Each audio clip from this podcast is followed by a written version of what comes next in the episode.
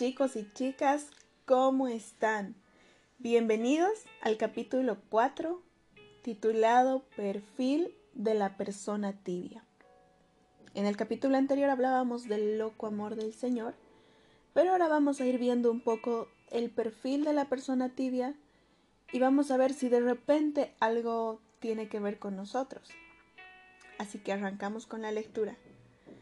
No es la duda científica, ni el ateísmo, ni el panteísmo, ni ninguna otra cosa lo que en nuestra época y en este país es probable que apague la luz del Evangelio. Es una prosperidad orgullosa, egoísta, llena de lujos, vacía y de asistencia a la iglesia. ¡Wow! Qué interesante cuando pensamos que todo lo externo es lo que podría afectar a, a que crezca el cristianismo o a que crezca la luz del evangelio. Pero acá el autor nos va diciendo que muchas veces somos nosotros, los mismos cristianos, los mismos seguidores de Jesús, o nosotros simplemente como hijos de Dios, quienes vamos tras otras cosas y no tras la luz de la verdad del Señor. Continuamos con la lectura. Por tanto, hay un Dios incalculable, sin falta y eterno, que ama a los frágiles, que Él creó con un tipo de amor loco. Aunque podríamos morir en cualquier momento y generalmente pensamos que nuestras endebles vidas son bastante dulces comparadas con amarlo a Él, Él persiste en amarnos con un amor infinito y extravagante. La única manera que conozco de responder es como lo hizo el hombre en una de las parábolas a Cristo. El reino de los cielos es como un tesoro escondido en un campo. Cuando un hombre lo descubrió, lo volvió a esconder. Y lleno de alegría fue y vendió todo lo que tenía y compró ese campo. Eso está en Mateo trece cuarenta y cuatro. En este relato, el hombre vendió con alegría todo lo que tenía a fin de poder obtener lo único que importaba. Él sabía que aquello con lo que había tropezado, el reino de los cielos, era más valioso que cualquier cosa que tuviese, y por eso quiso conseguirlo con todo lo que había en él. Ese tipo de circunstancias, ese tipo de persona entusiasta, esa respuesta al amor de Dios es totalmente apropiada. Sin embargo, ¿qué constante con nuestra típica respuesta al descubrir ese mismo tesoro? Hay un contraste tremendo. En los Estados Unidos, los números nos impresionan. Celebramos el éxito de un acontecimiento por el número de personas asistentes o que pasaron al frente. Medimos las iglesias por el número de miembros del que se enorgullecen. Somos cautivados por las grandes multitudes. Jesús cuestionó la autenticidad de ese tipo de registro. Según el relato en Lucas capítulo ocho, cuando una multitud comenzó a seguirle, Jesús comenzó a hablar en parábolas, a fin de quienes no estaban escuchando genuinamente no lo entendieran. Cuando hoy día se reúnen multitudes, los oradores son realmente conscientes de comunicar de manera que sea accesible para todos. Los oradores no utilizan la táctica de Jesús de eliminar a las personas que no están buscándolos con sinceridad. El hecho es que él sencillamente no estaba interesado en quienes fingían. ¡Wow! En la parábola del sembrador, Jesús explicó que la semilla es la verdad, la palabra de Dios. Cuando la semilla cae en el camino, es oída, pero es robada con rapidez. Cuando la semilla cae entre las rocas, no echa raíz, perece, pero en realidad no crece. Cuando la semilla cae entre espinos, es recibida, pero enseguida es ahogada por las preocupaciones, las riquezas, los placeres de la vida. Pero cuando la semilla se siembra en buena tierra, crece, echa raíz y produce fruto.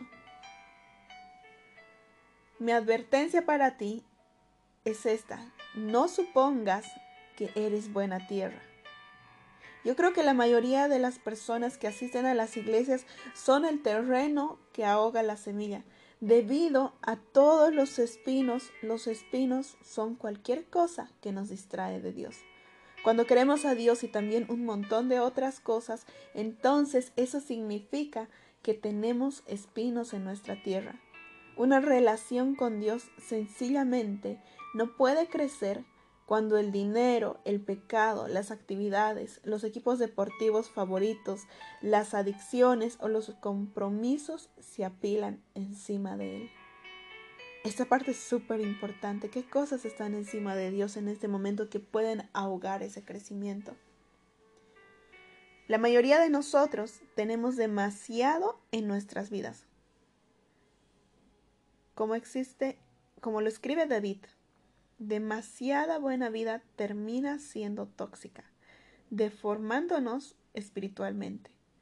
Muchas cosas son buenas en sí mismas, pero todas ellas juntas evitan que vivamos vidas sanas y fructíferas para Dios. Le diré una vez más, no suponga que usted es buena tierra. ¿Ha cambiado tu relación con Dios realmente, tu manera de vivir? ¿Ves la evidencia del reino de Dios en tu vida? ¿O estás ahogándola lentamente al emplear demasiado tiempo, energía, dinero y pensamientos en las cosas de este mundo?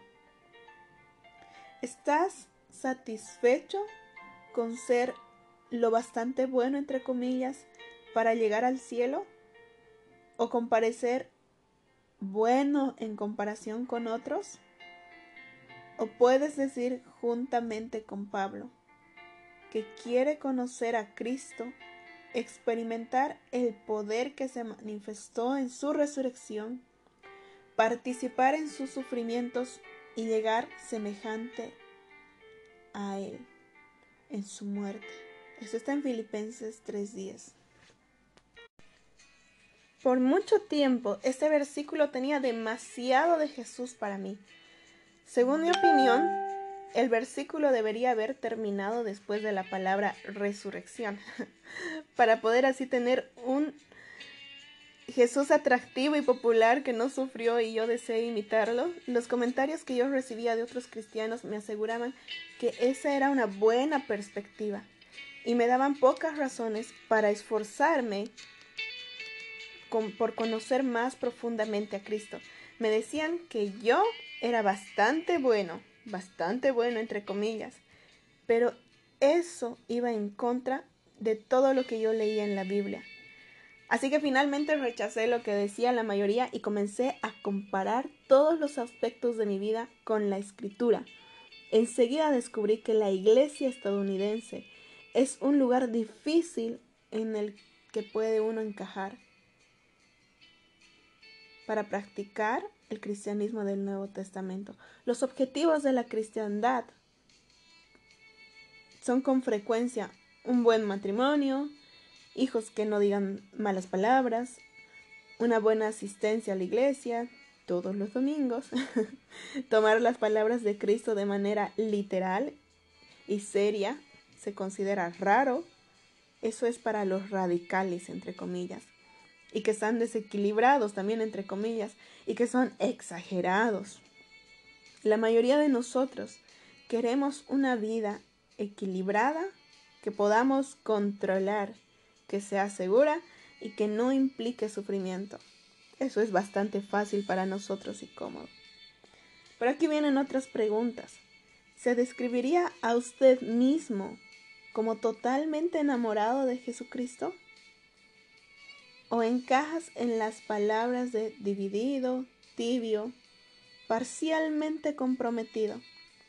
La Biblia dice que nos probemos a nosotros mismos. Así que en el siguiente podcast vamos a ir viendo una descripción de cómo podemos vernos y cómo se ven las personas divididas, distraídas, eh, aquellas que son parcialmente comprometidas y tibias. A medida que vaya dando los ejemplos, yo te voy a alentar a que hagas un examen sincero y profundo en tu vida. Esto lo haremos en el siguiente podcast. Por hoy haremos una pausa acá.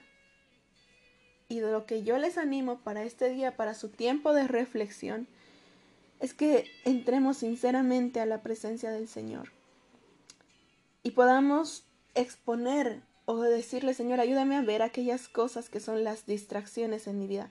¿Cuáles son aquellos espinos que ahogan mi crecimiento en ti? ¿Cuáles son aquellas cosas que ahogan mi crecimiento en cuanto a la fe, en cuanto a ser un cristiano tal cual como lo dijo Pablo? Aquel que está totalmente dispuesto y seguro de seguirte.